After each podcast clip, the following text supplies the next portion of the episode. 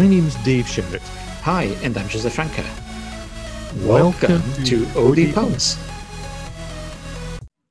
Hey Josie, how are you doing? Good morning, Dave. I'm very well. How are you? How's life in London? Life in London is a bit kind of grey and miserable today. After the snow came the rain. So, but hey, another day in lockdown. Yes, and I'm slowly emerging from the house being swallowed by an alien marshmallow. So, um, which was the snow, in case you thought I was on drugs or something. So I'm, I'm really, really happy that it's starting to melt. So, Josie, what what what, what we're talking about today? Well, so today we're talking about a really interesting and perhaps quite divisive topic um, called toxic leadership. So it's such a big topic, and we, this might be part one. Who knows? We might even have part two and three. But I'm super excited that it's not just the two of us today. Today, oh, I've got um, someone that I've known for a couple of years uh, and um, reminds me of our um, evenings out talking, putting, trying to put the world of HR to rights in Soho, drinking wine. Um, so we've got the lovely Elsa with us. Um, uh, she's waving at the camera, but we can see, of course. Uh, so uh, Elsa's worked in HR for, for many years, uh, and I, we've had some really good conversations over the years talking about all sorts of people related topics. Uh, and the other day we are talking about the, the podcast and, and various things. And the topic of toxic leadership came up. And I thought, haha, would you like to come and join the two grumpy old OD men on, on, the uh, on the podcast? And and there she is. Excellent, Ilsa. Welcome, welcome OD Punks. Um, can you tell us a bit about who you are and what you do? Uh, yeah, good morning, and thank you for having me. Um, I have been in HR director roles now for um, lots of years and have gone through um, probably a different journey to a lot of HR directors because my way of working has never been transactional or traditional. I didn't come from um, a career which brought me up through the HR ranks. I went into HR in my 30s. Um, I think what that gave me was a broader vision of how an organisation ought to work. I came from operations. Um, nowadays, the work that I do is more around developing leadership teams and asking of them to work in a way which will I'm trying to look for the word here, but it's it's it's getting teams to work in a progressive way, which is um, more strategic, um, but bringing the best out in people. And you can edit a lot of that out. Not at all. It's brilliant. Thank you. So, so I, I guess when when Joyce and myself were talking about the next topic, you immediately came to mind as as a contributor in this field, and and somebody who's had a lot of lived experience with working with toxic leaders. So, what when you think about the concept of toxic leadership, what comes to mind first for you? Um, for me, well, then I think leadership, by its very um, connotation, is is saying that that must come from the top of the organisation. And when it, when that is not right at the top of the organisation, and the individual in that premier role, whether that's a managing director or a chief executive, is not taking ownership of the people side of the business, it's not accepting that that is a leadership role and something they must look after, then you, no matter the best endeavours of that person's exec team or the senior management within that business and how hard they work, it will never stack up because if that person's not seen to be um, authentic in their role, then then people mm-hmm. won't believe, and if they don't believe, they won't, in terms of leadership, follow. But they won't feel that they're getting guidance or a steer on what's expected from them. Yeah, it's a, it's a really good point, and um, and this is linking to that. There's also this assumption that leadership is this great thing. So leadership is seen as mm. positive. Mm. So if you look at any piece of literature research out there, you know, leadership is this this amazing. We're going to be the saviors. We're going to save the organization. We're going to we're going to save the nation. and then, as you were saying, there's you know there's this high expectation because it's going to come from the top. It's going to be great and you know years later we've got you know dictatorships and you know trump and and a few others kind of going around so that's a re- really interesting uh, interesting point. I think as well, what people don't maybe appreciate when they're in their sort of the emerging years of their career and they're not in a leadership position is that leadership's really hard. It's very hard. And you can't, like you've just mm. said, you know, dictatorship. I think for me, what I've found has worked best in my career and where I've done the best work I can do with um, leadership teams is when it's consultative. Of course, someone has to take the ultimate, you know, the buck stops with them. But, you know, when you've got buy in and you've got real support and people believe in what they're doing, then, then that shouldn't be an issue. But yeah, leadership can be really scary. I, th- I, think the interesting thing about toxic leadership is I often wonder, having coached a few, coached a few in my years, is how how much of it, uh, and I think Josie alluded to this before we came into the recording this, how much of it is to do with the actual toxic leader, and how much of it's to do with us as either colluders or collaborators with that behaviour. Because um, leadership, by definition, needs followers you know so the and again i'm not i'm not taking the side of the toxic leader here but they need followers so what is it we're maybe not doing enough of to to, to combat or, or manage these behaviors when we see them?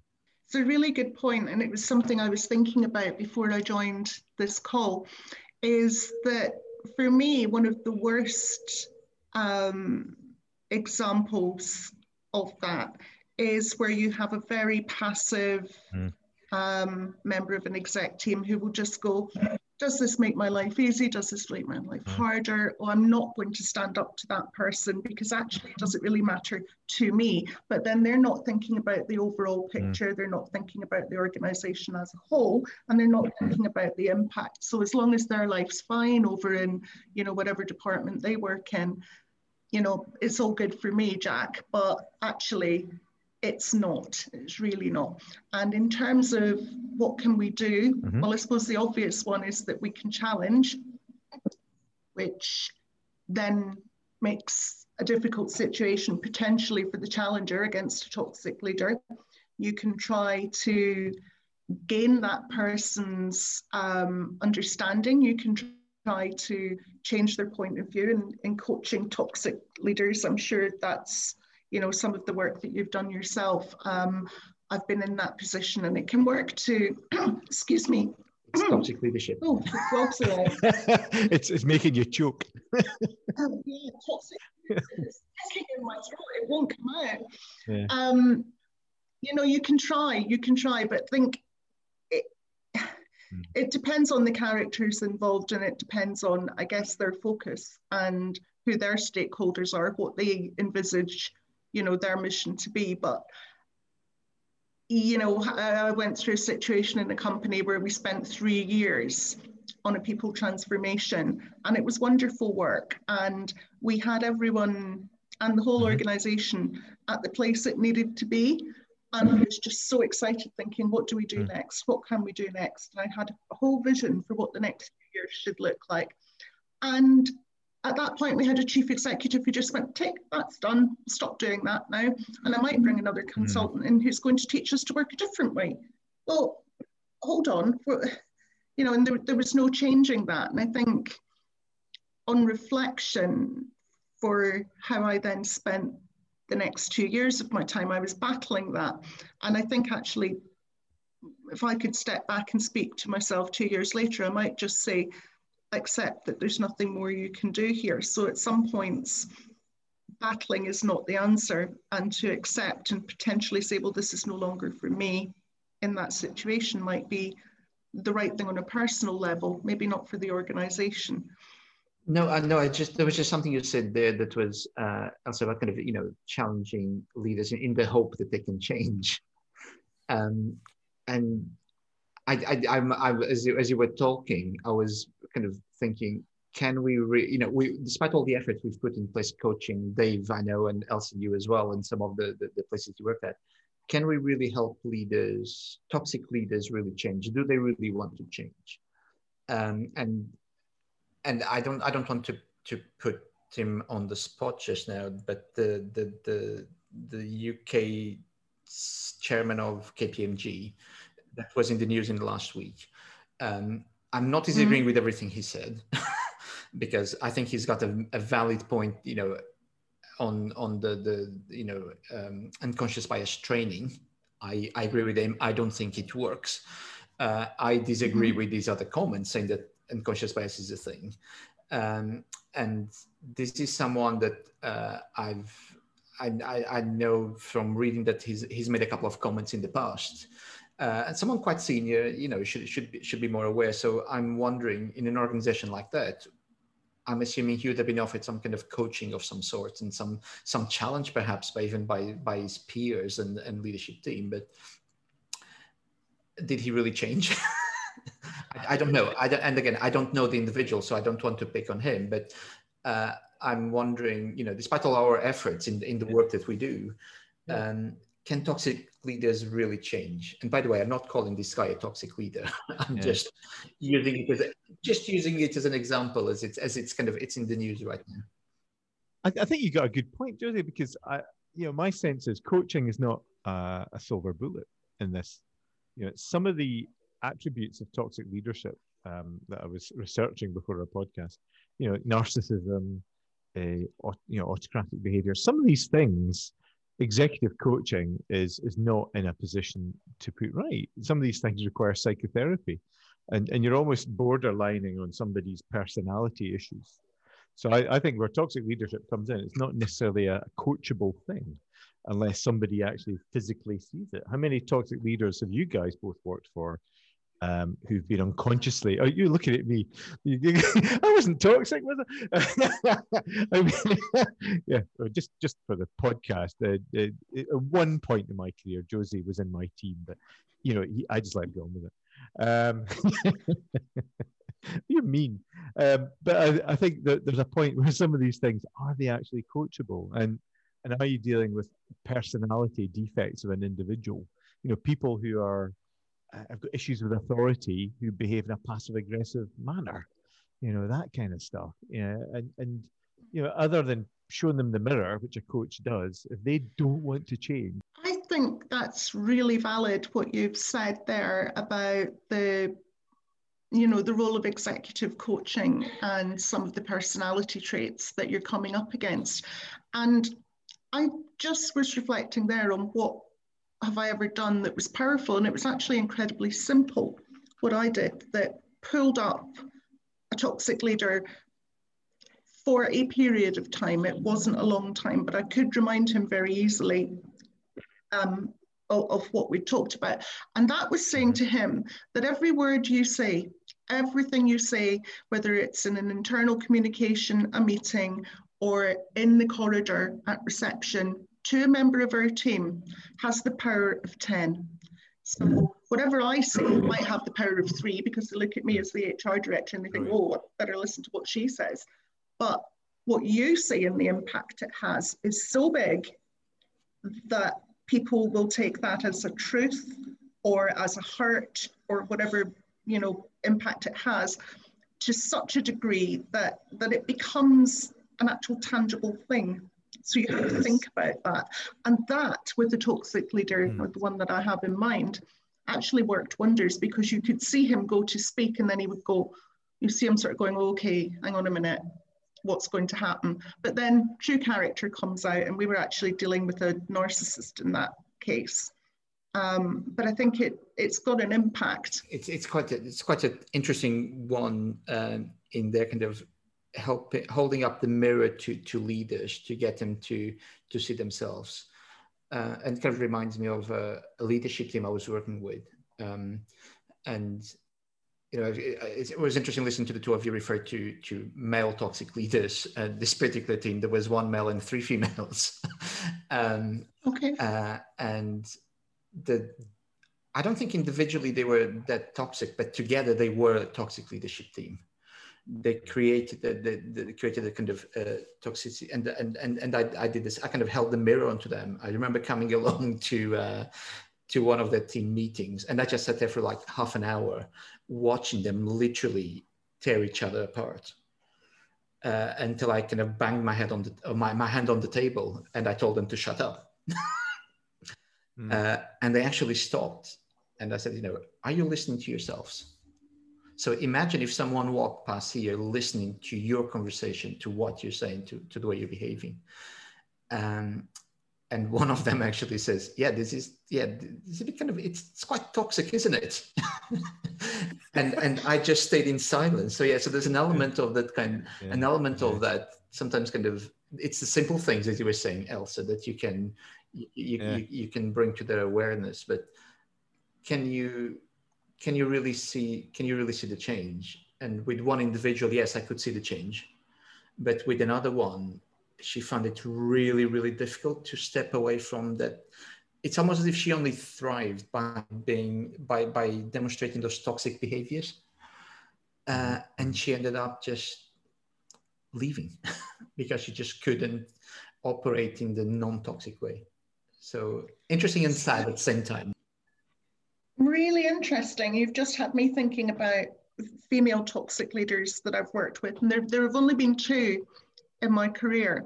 Um, one of them I would have said was toxic because she'd had to be very tough to succeed in a difficult world. So that was in media where you first knew me. I, I knew a woman there who had a terrible leadership style, but you couldn't take her success away from her. She'd, she'd achieved a lot in a very difficult arena. So I used to give her some leeway. Um, the other one defined herself by her position. Hmm. So I am the chief operating officer, therefore, blah, blah. And I found her incredibly difficult because she would just parrot back at me, well, I am a main board um, director and you were not. Okay, well, let's let, let's break that one down a bit. Um, and in essence, I'm, you know, trying to help you to succeed in your role well, yes, but I earn this amount of money and you don't. Um, okay. you know, so that was very difficult. Um, she ended up deciding that the culture that we had within the business and what we were going towards was not for her and left by her own design. Um, but she caused a lot of unhappiness and a lot of mm. hierarchical silos. It, it, was a terrible environment that she managed to create while she was there, and she was only there for about nine months. I mean, it sounds it sounds like you're you're describing a really good example of, I think, someone and, and many toxic leaders fall into this trap. They get seduced by their own patterns of behavior, and some of those patterns have served them well. Even though they, they don't have a rear view mirror, they can see the, the damage they leave behind them. But those patterns continue. And, you know, I've I've worked with and and coached people who've reported to very senior women leaders in the oil and gas industry, and and some of those women have had to fight so hard uh, to be seen um, in a in a fairly male and misogynistic environment, which is quite bad.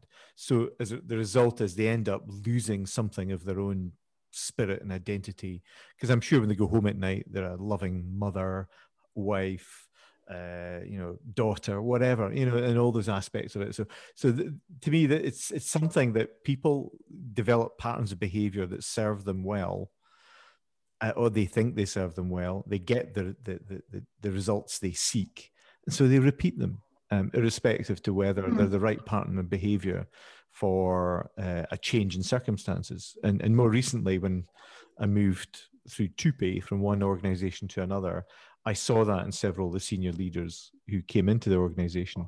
Lovely people individually, but they they operated with these patterns of behavior, which I, I think in, inevitably um, didn't help the the vast majority of people who were TUPE'd over, which was unfortunate.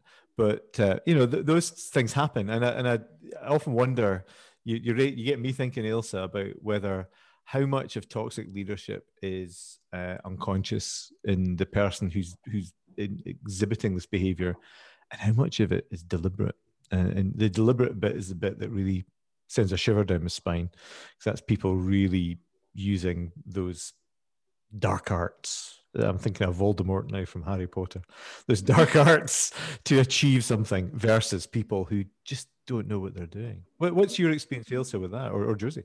I think you you just hit the nail on the head there. I can see two very distinct images of male leaders I worked with, one who was potentially just not aware of the impact and would have lots of reasons were he to be confronted, say we were to have him on this call and, and try to discuss some of those um, issues that he caused, I just don't think he saw it. And one of those would be um, going through a very difficult restructure a number of years ago, um, just before Christmas. So closing a site three days before Christmas Eve.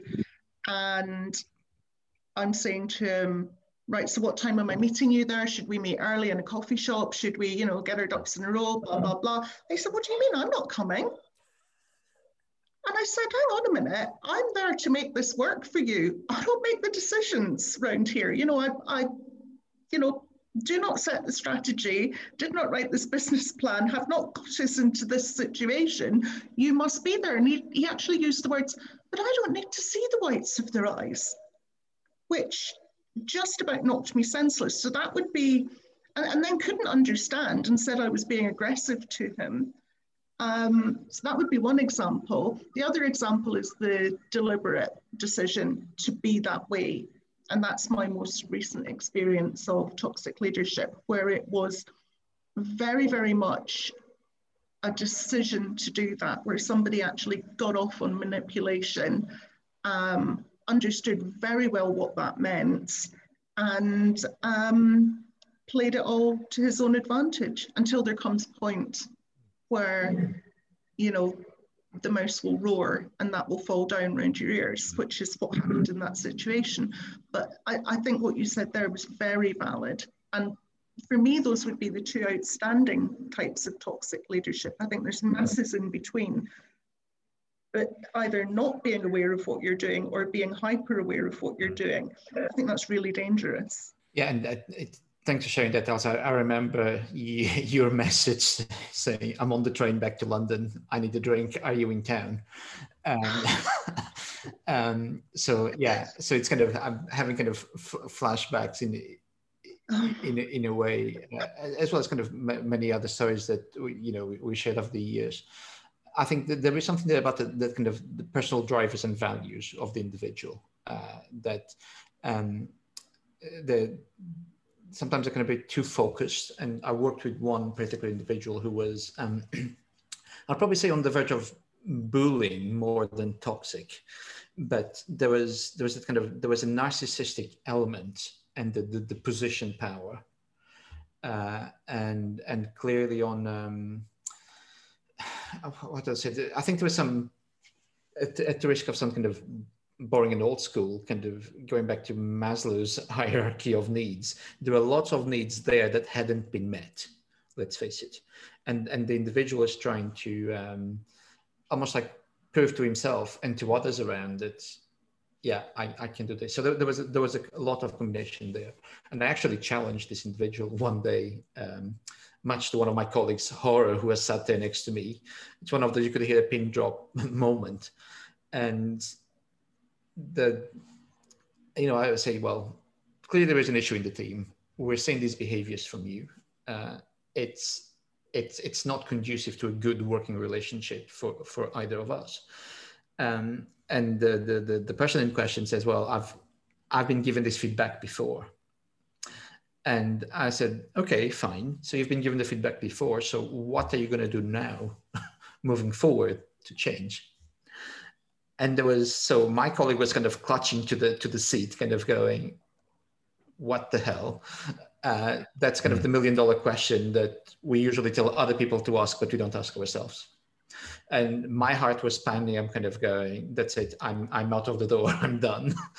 Uh, and then there was this silence from from from the guy kind of almost like looking at himself going oh i'm on the spot now i need to do something about it um, so, but it wasn't an easy one because it, it was a lot, it was almost like a set of ingrained self beliefs, mm. uh, more kind of values driven rather than, than, than, than kind of you know i'm here for show type thing so which i think if it was a case of i'm here for show and just to show my power would be easy to coach out or, or to to help manage but because it was such that kind of ingrained belief values driven Uh, and I'm Mm. trying not to give too much away, otherwise, if the individual's listening. um, so there, there were cultural elements there. There was a strong value belief, Mhm. but there were, I think, there were a lot of basic needs that hadn't been met in the past. That, Yeah. Uh, to, to Dave's point earlier, you could easily have gone into the, the realm of therapy. Um, Mm. there. Anyway, so just having flashbacks. Uh, no, no, it's, it's funny. You're making me have flashbacks as well, and not bad ones, but because there's an element of um, sympathy and empathy flows. I think, and and building Ailsa's point, which is if somebody uh, genuinely isn't doing this consciously, and you, you kind of want to help them as a as a professional, you want to say, "Well, what can I do to help this person?" Um, but there's always these breadcrumbs that give you a sense of, "Oh, what am I getting on? What's happening here?" And I recall one, and again, this is not breaching any confidentiality. It was a long time ago. Um, I was doing a 360, um, setting it up. We never actually got it done. We were setting it up, and this individual says, "Yes, yes, yes, I, I want the 360, but I don't want any of my direct reports opinions. I just want to, well, that's, well, that's not 360, is it? You know, that's not really going to help you." And they said, "No, no, no, you don't understand. They don't understand, and they don't know. So I don't want to include them." So at that point, I then say, well, I, I can't really do a 360 for you then. So I, and I just withdrew. Now, I wondered how much at that point I was colluding with their behavior. They clearly didn't want to do it and they found a way out, which was pushing my buttons around saying, I'm not going to do this with you. I mean, I immediately went back to my boss and said, "Er, this is what's going on here. There's something deeper and more toxic going on. And there was. And, and eventually that person uh, moved on to their next assignment in another part of the world.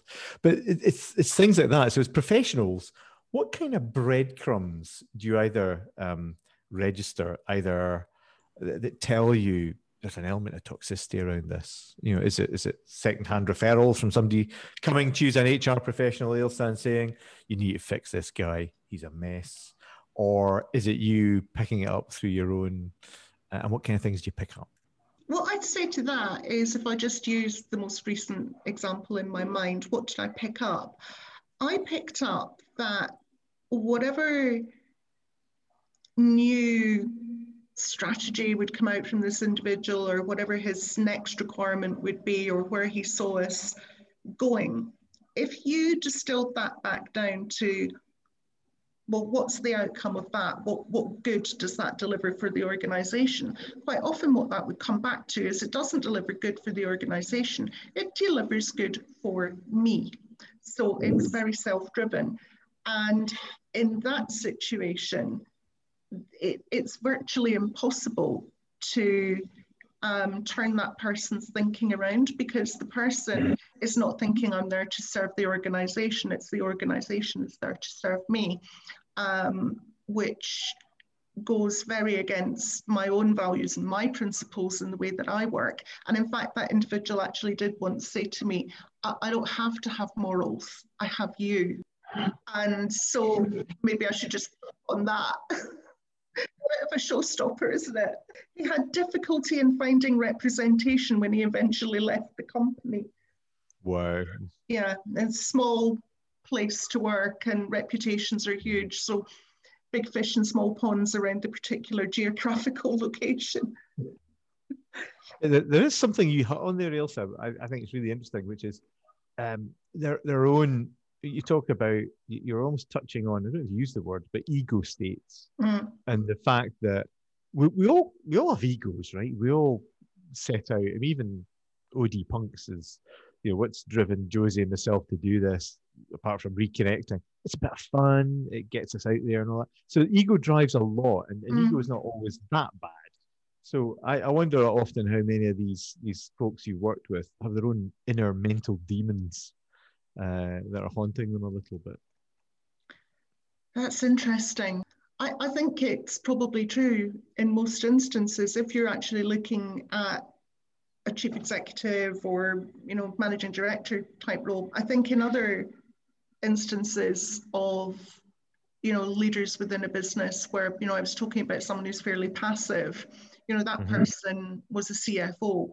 So actually has a whole other game he's thinking about and you know doesn't want the noise. But then when you're in the seat where the noise lives, Mm-hmm. um, I think that those people have very different drivers. Now, I know that in lots of large corporations, people that rise to those jobs are incredibly, you know, they're very academic, they're intelligent people, they've um, gone through a process to get there. So if we go back to our friend at KPMG, you know, he obviously had a large career before he ended up in that seat. Um, yes, there will be ego there, and it's all become quite apparent through what's happened to him. But I think where I've seen elements of toxicity coming out, it's coming from different drivers. It's coming from perhaps not having had the best academic background, not perhaps um, having had a lot of confidence, um, having to build those things for yourself, but in doing so, becoming very focused and very aggressive. So you, you see that often, I think, in sales and marketing. You'll see people, old school sales and marketing, I wouldn't say so much now. Um, but individuals I'm thinking of there, one came from sales and the other came from a broadly operational background within hospitality and then managed to turn um, his skill towards becoming actually, and this is a whole other topic, is if somebody is an internal appointment into that role as opposed to an external appointment. So I think somebody hmm. coming in externally to become a leader in a business is very different um, kettle of fish, different animal there. Um, but the one I'm thinking of was an internal appointment and it was disastrous.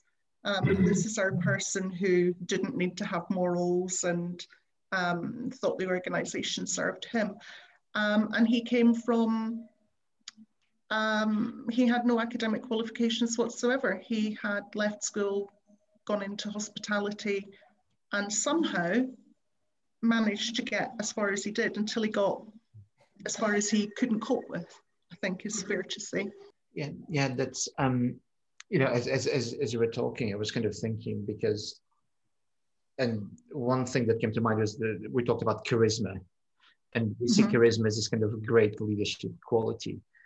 Yet a lot of destructive leaders, so to call them, um, one of the the traits or characteristics is charisma, um, mm-hmm. and in, you know, whether we want it or not, there was a certain element of charisma with uh, with Trump uh, otherwise, you know, how how how how would he have reached the, the masses that he did? So you you, you need to have the, the the the kind of element of, of of charisma.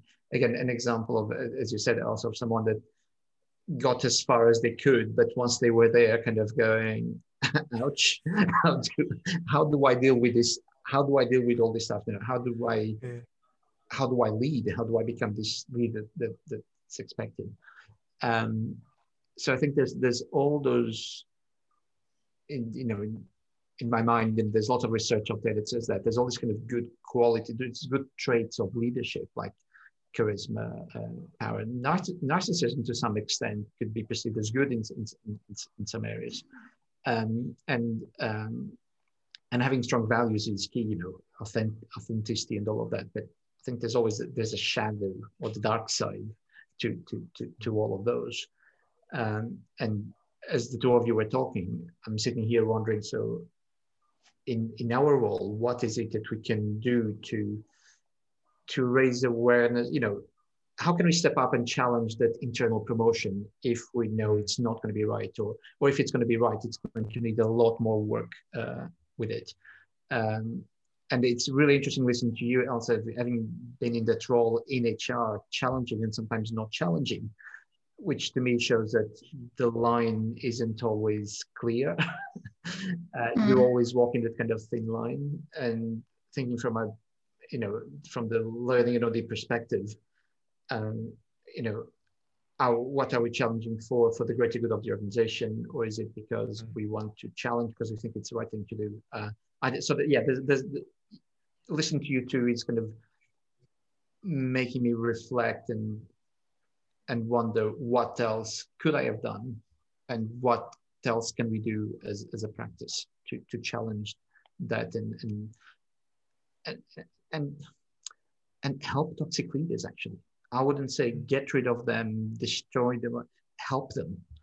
Um, because it'd be very easy, you know, we live in the cancel culture, it'd be very easy to just, you know, you know, KPMG, cancel culture, gone, ouch. I think there are other issues there. I think the fact that he he was the chairman. Yeah, he was the chairman, and the fact that he he admitted to be breaking the law, I think that was more of an issue yeah. than than what he said.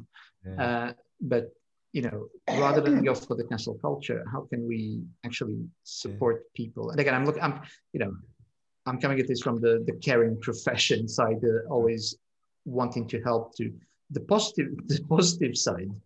Um, I'm probably rambling on now. I'm not making sense even to myself, but Oh, yeah, yeah, uh, you're making sense. I think Ilsa gave us one of the answers to that, which was, I think something you said earlier, Ilsa, about as you described one of the leaders you were talking about, you saw the whole person. You saw the history. You saw what made them uh, get to that point. You know what what kind of background they'd come through, what struggles, maybe what was deficient in their mm-hmm. journey. Mm. And and I, I I think you know building strong relationships is possible with toxic leaders because they all need to communicate with somebody. And, and certainly from the examples you've given, Elsa, you obviously got to know these people. Uh, and from that perspective, you have an inroad. So, you know, executive coaching or coaching of any form works on the basis of you come in, you intervene, you build the relationship, you walk away at a certain point in time. But I think HR professionals and uh, OD professionals who work in organizations, I think have a great opportunity to get to know people. And and I, I, can certainly uh, it certainly reminds me when when you both you guys were talking it certainly reminded me of one leader who you know people would always say oh once you get to know him he's all right but until you get to know him he's a complete bastard. And that's that was the, the, archetype of this individual. I mean once you got to know the person you thought my god underneath this there's some really good values. They just lacked an ability to connect with people. Uh, and and at the heart of it, they weren't bad.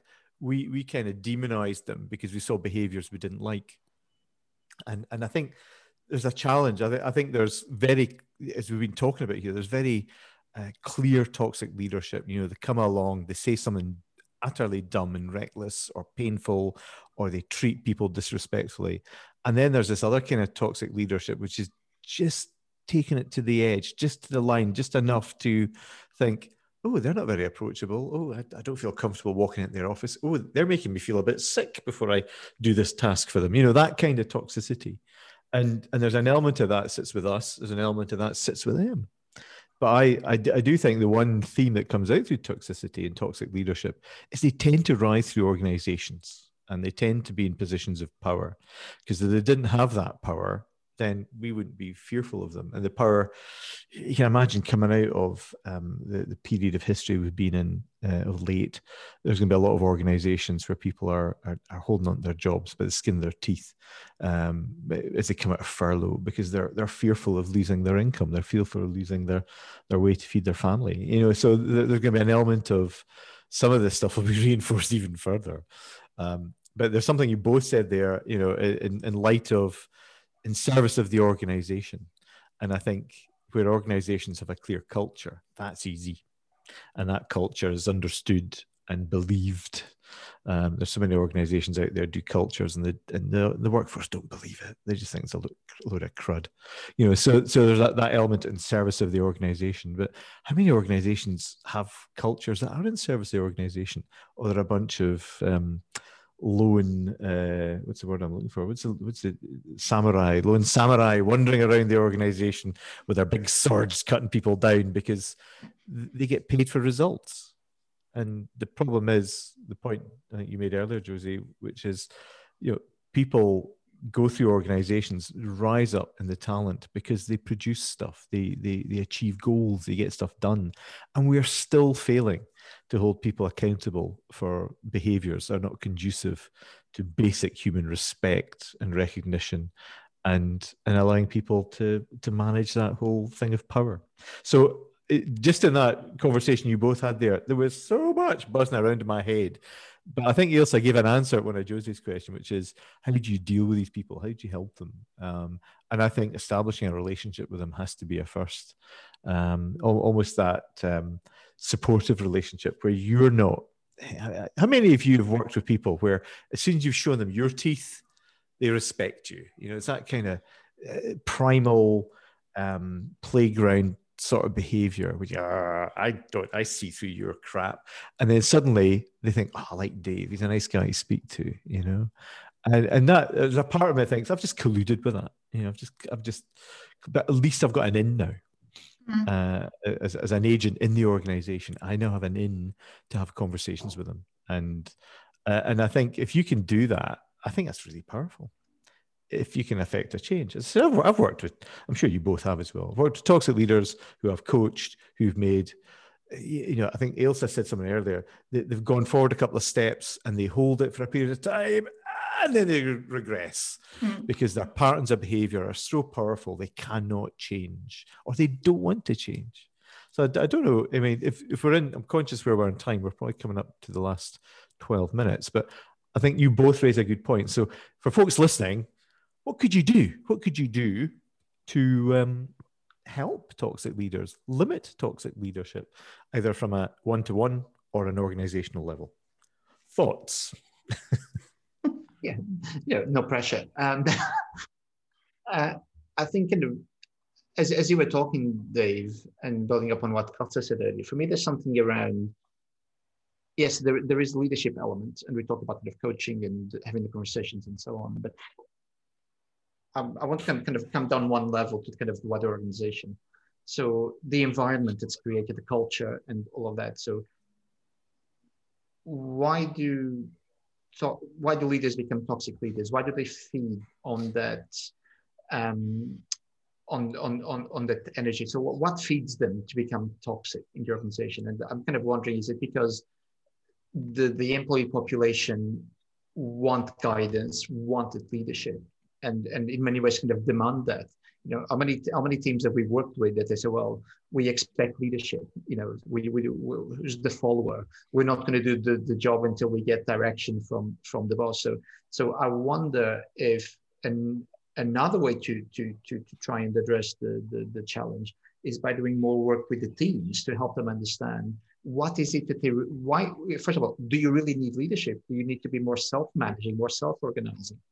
And because there's this kind of element of um, oh what was it? Is it um, team dynamics kind of buy on the, the you know we we want a leader so that if anything goes wrong we can mm. point the finger at the leader or we, we we we we want someone to follow and all of that. So kind of working with teams to help them understand what kind of leadership style that they need and what for and do they even need some of that? Um, because if they just sit there say you know we want leadership. Of course, it's going to boost their ego and their power, kind of going, oh, I've got followers. They want me. No, I need to do it. And that's on, on one hand, there's that side. From the other side, kind of looking at, as we were talking about earlier, Dave, culture, it's a tough one. It's the million dollar question around, around culture. But I'm wondering from an HR and yeah. people practices point of view, uh, have we got the right checks and balances in place? And sometimes we do, and there's all the, the various kind of talent processes and and and checklists you know should someone be promoted if they've been here long enough do they demonstrate the values? But how well do we hold on to how well do we follow those? So for me there's an element of kind of the, you know we we challenge uh, sometimes team leads and, and managers at lower levels. Do we challenge leadership enough? There's an element of that for me. Um, so yeah, so um, because I already covered the, the, the, the coaching bit, um, I thought I'd take a different angle. Can we work at the team level to help create other needs around leadership, perhaps? I don't know. I think that's that is so valid is to find out what does leadership mean in your organization what do people actually require from it um, and I could be going out on a limb here, but that was my swan song in my last job. And I got to a point where we needed to define what does leadership mean to us. And we surveyed it. We went out and said, for once we'll do an anonymous survey because we had got to a good place. We had people who would give us feedback without anonymity there. And it was a great mm. place to be for a period of time. And when that fell back, in order to find out what this whole anger around leadership was about, but to get down to what do you need, what do you see, where is it not giving you what you want. Um, And I think we had something like an 87% response to that survey. And it's the most damning commentary I've ever seen. And when I say it was my swan song, I had to deliver the results of that to the individual we've been talking about. Um, I knew I was I was leaving, wow. so I just thought I can try to make life better prior to going. Um, but that person had a day or two where it was everyone hates me, I'm going to go and eat worms, yeah. to turning around and going, none of this is my fault, it's your fault. Simple as that. It's not the fault of me, it's my exec team. They just can't understand how to communicate down into the business, which for me was just unacceptable. Yeah, kind of as you as you were saying that, I'm kind of going, can we really, you know, I'm asking myself, here here I was five minutes earlier saying, I want to help these people. and then I, and then I'm kind of going, and I'm kind of no, not I've not changed my mind. I'm just kind of going, can we actually even change? You know, that example else of you know this is not my fault. This is someone else's fault. Mm. Um, are we fighting a losing battle? I don't. I don't know. Yeah. Hmm. Well, that individual, oh sorry, that individual went on to hold coffee mornings with the teams of people who had said these things to explain why this was not true. I honestly, me want to cry thinking about it.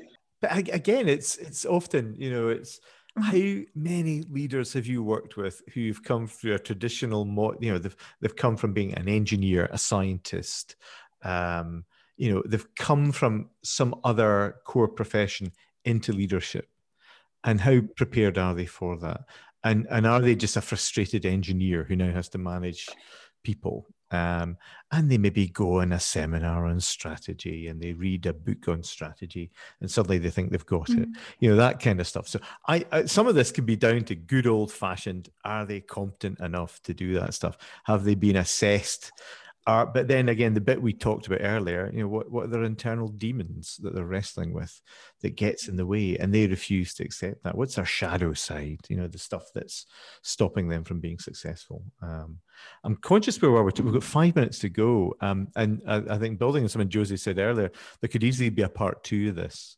Um, so we'll, we'll have a think about that because that might not be a bad idea. Because I, I certainly, this has uh, got me thinking about a lot of things. And and it'd be interesting to go further into that whole conversation around so how do you help organize what, what would be a template for an organization mm. to begin to look at it from a organizational standpoint their organizational systemic things that help them improve this and manage it and then the one-to-one you know actually helping that person um, and and from HR, ultimate policies might be helping them out the door as well, which is the ultimate weapon of mass destruction. Let's be honest. Um, I guess we're we're we're into winding up now. I'm, yes, right. He oh actually I got some really good I've got a bit of shout out for Eric Streets, who's a VP of HR. Eric uh, gave me some lovely, lovely feedback, Josie, on this. He thought it was really good. Uh, so just hey, hey, Eric, thank you for your feedback. Send it to your other HR friends. Um, he's a good, good chum as well, but he he really enjoyed it. So, um, Ailsa, I, I don't think this is the end. I think this is the beginning. So can I just say thank you so much for um, you know th- that's gone really quick. That's about forty-five minutes, guys. So even more than that. So thanks so much for for your contribution today and, and being an honorary OD punk uh, for this period of time. I I think we might have to continue this conversation at a time that is convenient for us all three. Um, Josie, anything you want to finish, and, and Ailsa, anything you want to finish before we we, we call it a, a halt? I, I think for me, there's I, I, agree that I think another another follow up because for me there's something kind of still lingering, around is the situation we're in. I think people, not just in organizations but in society and communities, will need leadership, and and there could be a risk that because there's this need, we want we want something to hold on to, that there could be an emergence of charismatic leaders with this shadow side around uh, wanting to grab both power and, and owning power uh, that could lead down to toxicity down the line. Um, so this could be an interesting follow-up to see what happens in the next couple of months from a, a maybe political leadership or country leadership point of view. I don't know. Ooh. So that's that's an interesting one to watch, especially with with Scotland potentially Wales independence on the cards. So, but I'll I'll, I'll rest there. Elsa, over to you. Um, well, thank you very much for having uh, had me along. I'm very honoured to be an honorary punk. Um, I think there is definitely merit in exploring this further. I think what we've done today is a bit of show and tell. And I think that in leadership, we're all looking for our North Star, whatever that means to us on individual levels and you know organizational levels. Um, and I think what would be interesting, and I think maybe there are three parts to this, including today, is to look at actually what's going to be needed now what's going to be needed now and in the next you know five years or whatever what does leadership look like then? Because it's going to be different. It is going to have to be different with what um, has happened in the world. So I, I think thank you Ilse i think you've just given us our headline for to be continued um, on this. So um, just as we head out there i'm, I'm going to say it's goodbye from this od punk dave sherritt it's goodbye from uh, Joseph Franke, the other OD Punk, and from our lovely guest. Goodbye from Elsa. Thank you again. Take care, guys. Thank you. Bye for now.